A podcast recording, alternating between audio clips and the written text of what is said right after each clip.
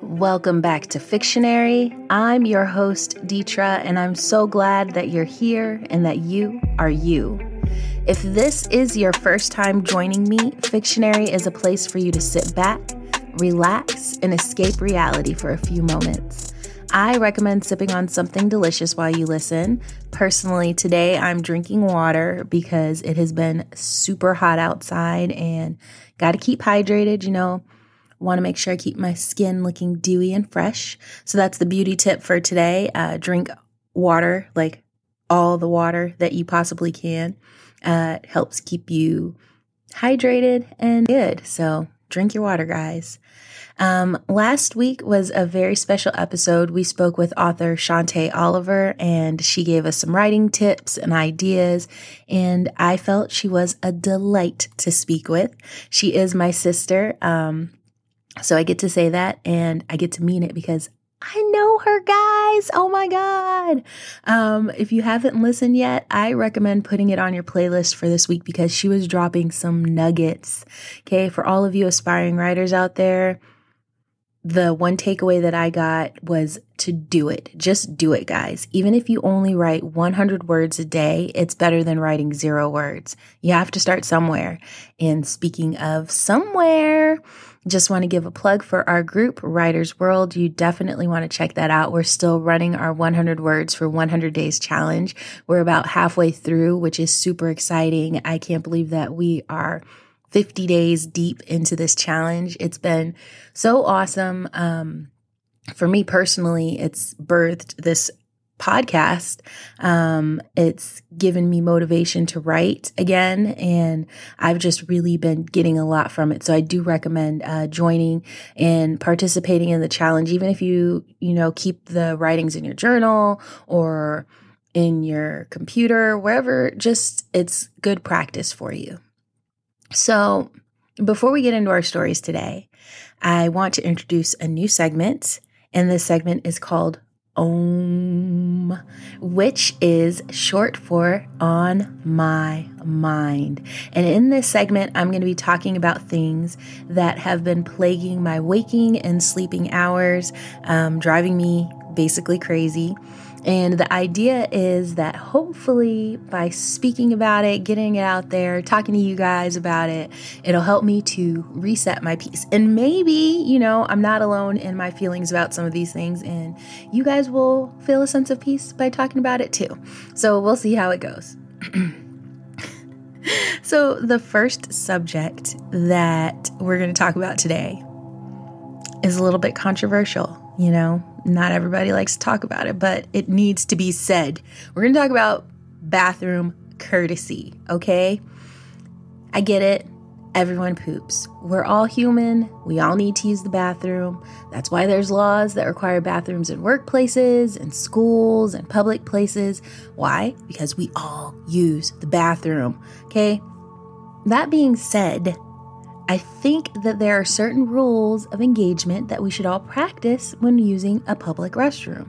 It's a social contract, guys. You know, there's not a list of rules for most bathrooms when you go in, but as a society, I think there are certain things that we should understand about using the bathroom with other people. It's a private time. Like, you know, it's also kind of gross. So let's do some things to make it a little less gross and a little less uncomfortable.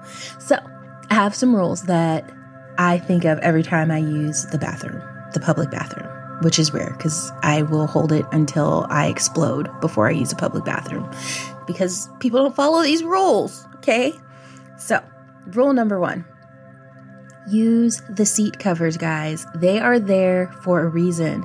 Okay, I get that they're really not going to protect you from a disease, all right, although that is rare, just so you know. Um, but what they do do, do do, get it, do do, because we're talking about the bathroom. All right, sorry, we're going to continue. So, what they do is keep the seat clean for the next person and the person who cleans the bathrooms. Okay, we hover, you know, as ladies, guys, you just, you know, spray everywhere. By using a seat cover, it keeps the seat clean for the next people. It's considerate. I don't think it's that hard. Just use a seat cover, guys. Come on. And number two, and I can't believe that I'm having to say this, but I'm going to say it. And I hope that if you are the person that this is for, that you receive it and you receive it in love. And moving forward, you do this, okay? Wash your hands, you filthy animal. I mean, come on, people. If COVID didn't teach us anything else, I'd hope that one major takeaway is that we should wash our hands. Wash your nasty hands, wash them. Wash your hands, guys, okay? Whew, I think I am starting to feel a little bit better. Just wash your hands, guys. 20 seconds, soap and water. Get in there, kill those germs. You can do it. I believe in you. Okay, number three double tap. This is not just a rule for the zombie apocalypse, guys. This is also for the bathroom more. Double tap, double, triple tap. Flush the toilet twice, guys, especially if you do number two, okay? Nobody wants to walk into the bathroom and see the remnants of the war that you just waged. Like, flush twice. Hit, hit, hit that button again, guys. You can do it. Just double tap. Don't don't expose us to yourself. We don't need to see it. Okay? It's it's just considerate. And then you know, it's gross. Like just flush twice. Okay? Number 4. And this is the final one. And this one just irks my soul, and I don't know if it irks anybody else, but it really bugs me. If we are in a bathroom and there are six stalls, and I am the only one in the bathroom, and I'm in stall number two, you come in to use the bathroom, you do not need to use stall number one or stall number three. Use stalls four, five, or six. Why? Because you don't need to be directly next to me in the bathroom, especially if there is plenty of space for us to not be next to each other. What kind of sociopath just comes in and sits right next to somebody? Like, it's weird. It's a weird habit. Like, use a different stall. Okay? I don't know if you have, like, you need to use the same stall every time. I know some people have that thing driving them, but if there are lots of empty stalls, please do not sit next to me. We are not bathroom buddies. I do not need to know what's going on over there. We are not in soundproof rooms. Okay? That's all. That is all. Hmm. I, I think I do feel a little bit better, guys. I don't know. I think this actually worked. Um, so that was on my mind. Uh, I have lots of little rants that I just need to get out there. So we'll see how it goes and if I uh, continue with it. But, and I hope you guys weren't too grossed out by the bathroom talk. But like I said, everyone poops. So get over it. Love you. Mean it. All right. So we're going to go ahead and get into our stories for today. I'm going to be sharing three 100 word stories. I'll give you the genre, I'll give you the word, I'll give you the character or the action, and I'll give you the title before I read. So hopefully you enjoy. And, uh, you know, if you want to do a word count on me, I would love to see. Uh, I know I hit 100 words on pretty much every story, but someone tried to call me out and tell me that I wrote it was more than 100 words. It was not. I'm very careful about making sure it's only 100 words, guys. Um, but, anyways, enjoy. We're going to go ahead and get into the stories now.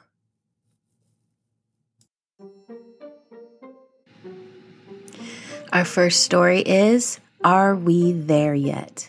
The genre is comedy, the action is whining, and the word is slow. Stop touching me! The intrusive howl rises from the back seat, causing my left eye to twitch and my hands to tighten dangerously on the wheel. I observe my progeny in the rearview mirror, waiting to see who will emerge the victor in this battle of wills. Welcome to the jungle, people! The back seat of my 2017 Honda CRV. The eldest holds up a hand and creates an invisible force field, but my youngest is a wily one and begins to wave a single finger tauntingly. Mom! my call to action. Thus goes the slow trip to the grocery store. The end. I don't know if you guys can relate. Um, I don't have kids myself, but hanging out with my nephews and working with children, I can guarantee that this is an authentic experience for some. And also from being a kid myself, I remember being cramped in the back seat of the car with my brother and sister and if anybody so much as like looked in your direction, it was war. It was, you know, it, it really was war. You're engaging in a battle to maintain the fullest uh, space possible. And, you know, you have these little people that are trying to invade. So you got to fight back. And that's what war is. So we're going to get into our next story. Story two Megan the Magnificent. The genre is legend, the action is roller skating, and the word is name. Children began a seemingly ancient woman. Today, I am going to tell you the tale of Megan the Magnificent and how she earned her name. Megan was the first and only person in history to roller skate across the Grand Canyon. No one thought she would survive, but she did. She glided across the tightrope with ease, and when she finished, the world was at her feet but she disappeared and was never seen again.